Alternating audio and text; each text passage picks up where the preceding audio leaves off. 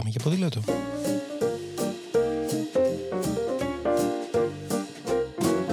If today is a bad day, got you crying, feeling sore going this way. Σκέψεις, προτάσεις, ιδέες, συνεντεύξεις, απόψεις και προβληματισμοί, αλλά ποτέ αδιέξοδα, μια που το όχημά μας εδώ είναι το ποδήλατο. Με το Σπύρο Παπαγεωργίου, δηλαδή με μένα. There's a reason your happiness is on the slide. Yeah, could be just the season. The moon and stars don't wanna shine if today is a bad day. Don't give up, for something tells me tomorrow's gonna be. Σήμερα θα ήθελα να σκεφτούμε λίγο για το πώς πολίτες φιλικοί στο ποδήλατο τελικά οδηγούν σε πόλεις φιλικές στο ποδήλατο. Διότι σε αρκετές συζητήσεις που κάνω με γνωστούς και φίλους, οι οποίοι έχουν ειλικρινά καλές προθέσεις απέναντι στην αστική ποδηλασία, διαπιστώνω θυμό και συχνά θλίψη απέναντι στις ποδηλατικές υποδομές της Αθήνας, που είναι, όπως όλοι γνωρίζουμε, απλώς ανύπαρκτες. Δεν κάνω ποδήλατο γιατί δεν έχει ποδηλατόδρομους, δεν χρησιμοποιώ το ποδήλατο γιατί θα μου το κλέψουν, δεν χρησιμοποιώ ποδήλατα γιατί οι οδηγοί δεν με προσέχουν. Αυτά είναι τα πιο κοινά παράπονα που ακούω και παρόλο που δεν συμφωνώ σε όλα, ειδικά στη συμπεριφορά των οδηγών απέναντι στο ποδήλατο, ειλικρινά προτιμώ και εγώ ανάμεσα ευτυχώς σε πολλούς ακόμα να βλέπω τα πράγματα λίγο διαφορετικά και λίγο πιο αισιόδοξα.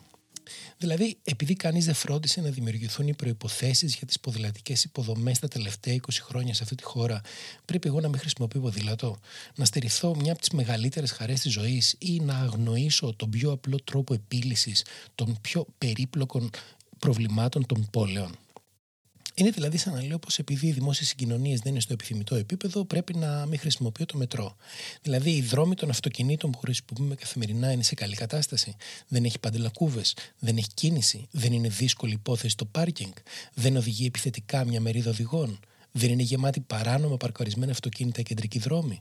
Δεν περνούν με κόκκινο οι οδηγοί μηχανών και αυτοκινήτων. Δεν αδιαφορούν για τα όρια ταχύτητας. Γιατί όλα τα παραπάνω δεν είναι αποθαρρυντικοί παράγοντες; Για τους χιλιάδες νέους οδηγούς αυτοκινήτων που ξεφυτρώνουν κάθε χρόνο και τα μποτιλιαρίσματα που βιώνουν καθημερινά οι οδηγοί αυτοκινήτων, ενώ αντίστοιχα είναι αποθαρρυντικοί οι παραπάνω ε, παράγοντες για τους νέους χρήστες ποδηλάτων. Θέλω να πω, τα προβλήματα δεν μας αποθαρρύνουν από το να κάνουμε αυτό που επιθυμούμε, αυτό που πρέπει στη συγκεκριμένη περίπτωση, αλλά αντιθέτως χρησιμοποιούμε τις επιλογές μας ως ακαταμάχητο επιχείρημα πως υπάρχει ανάγκη για αλλαγή. Όπως έχουμε πολλές φορές, 100 χρήστες ποδηλάτου στην Πατησίων, ας πούμε, ορίζουν ποδηλατόδρομο γιατί καταλαμβάνουν μια μερίδα του οδοστρώματος και η τροχέα θα αντιλαμβανόταν σύντομα πόσο πρόβλημα είναι τα παράνομα αυτοκίνητα. Γι' αυτό και θα το έλυνε, ελπίζω δηλαδή.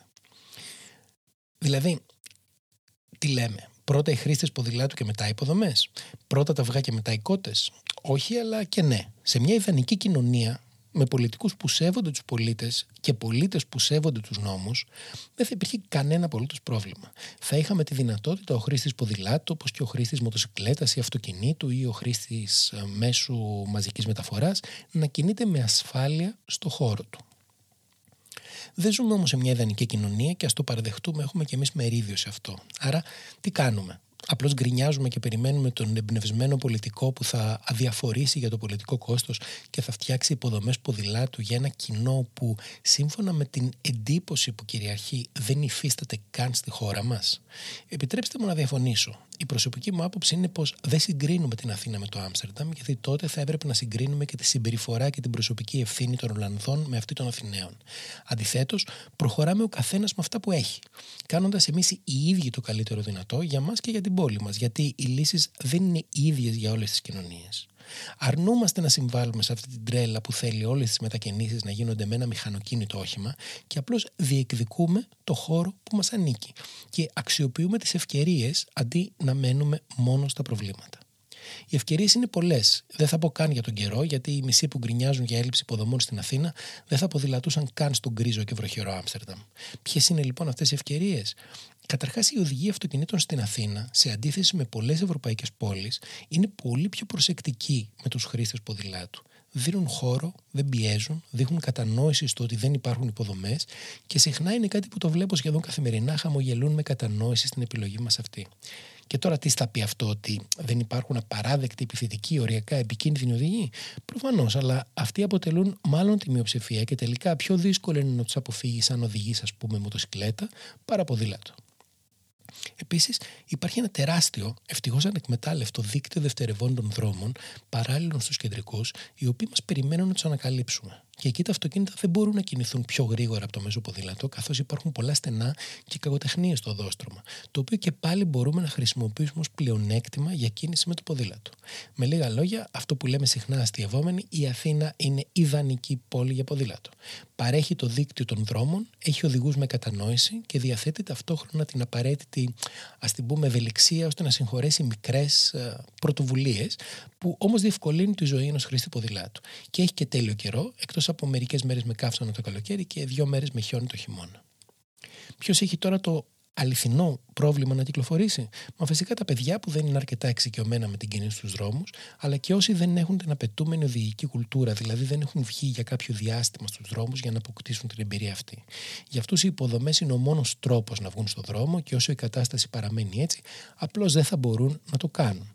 Όμως όλοι οι υπόλοιποι, μήπως περισσότεροι δηλαδή εκατοντάδες, χιλιάδες χρήστες ποδηλάτου στους δρόμους, θα άλλαζαν και την εικόνα για το ποδήλατο στην Αθήνα και ξέρετε πώς είναι αυτά, το ένα φέρνει το άλλο. Επαναλαμβάνω πριν αρχίσετε να πετάτε πράγματα και να διαγράφεστε από τα επεισόδια αυτών των podcast.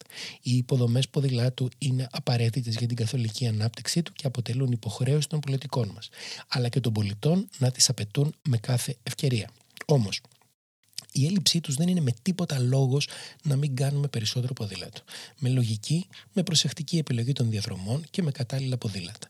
Και έτσι να βάλουμε κι εμείς ο καθένας μας το δικό του λιθαράκι κοτρώνα στο συνεχή και εξελισσόμενο αγώνα για την ανάπτυξη του ποδηλάτου στις ευρωπαϊκές πόλεις. Γιατί Όπως και να το κάνουμε, η ανάπτυξη αυτή δεν πρόκειται να έρθει μονομερό. Και αν απλώς περιμένουμε τον εμπνευσμένο εκείνο πολιτικό που μέσα σε μια τετραετία θα αλλάξει την κατάσταση, μάλλον θα περιμένουμε για πολύ ακόμα. Γι' αυτό η λύση είναι μία. Σηκωθείτε από τους καναπέδες, αφήστε τις γκρίνιες, σκεφτείτε θετικά και δημιουργικά. Ακούστε όλα τα επεισόδια αυτής της σειράς γιατί έχουν τις απαντήσεις στα ερωτήματά σας, αλήθεια το λέω αυτό, και δείτε τα πράγματα δημιουργικά και με κέφι. Γιατί οι πόλεις δεν αλλάζουν από μόνες τους. Αλλάζουν από τους πολιτικούς αλλά και από τους πολίτες τους που δείχνουν στους πολιτικούς πώς φαντάζονται οι ίδιοι το μέλλον τους. Αν λοιπόν με ρωτάτε στην περίπτωση της Αθήνας πιστεύω ότι ναι.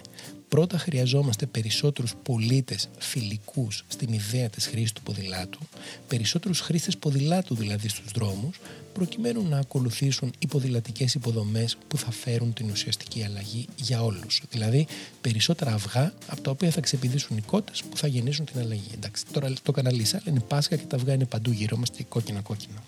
Πάντως η αλήθεια είναι ότι είναι πιο εύκολο από όσο νομίζουν όσοι δεν το κάνουν, είναι πιο ευχάριστο και κυρίως ανακαλύπτει μια άλλη πόλη και έναν λίγο πιο εναλλακτικό, λιγότερο εξαρτημένο από τα μηχανοκίνητα οχήματα τρόπο ζωής. Γι' αυτό, μήπως να αφήσουμε τους πολλούς προβληματισμούς και τις γκρίνιες και να πάμε για ποδήλατο; If today is a bad day, got you crying, feeling sore, going this way, going that way. Ήταν άλλο ένα επεισόδιο της σειράς Πάμε για ποδήλατο με τον Σπύρο Παπαγιώργιο. Και αν έχετε οποιαδήποτε ιδέα, πορεία, προβληματισμό ή πρόταση για κάποιο συγκεκριμένο θέμα, στείλτε mail στο info.atempa.gr και να είστε βέβαιοι πως θα τη συζητήσουμε. Yes, a little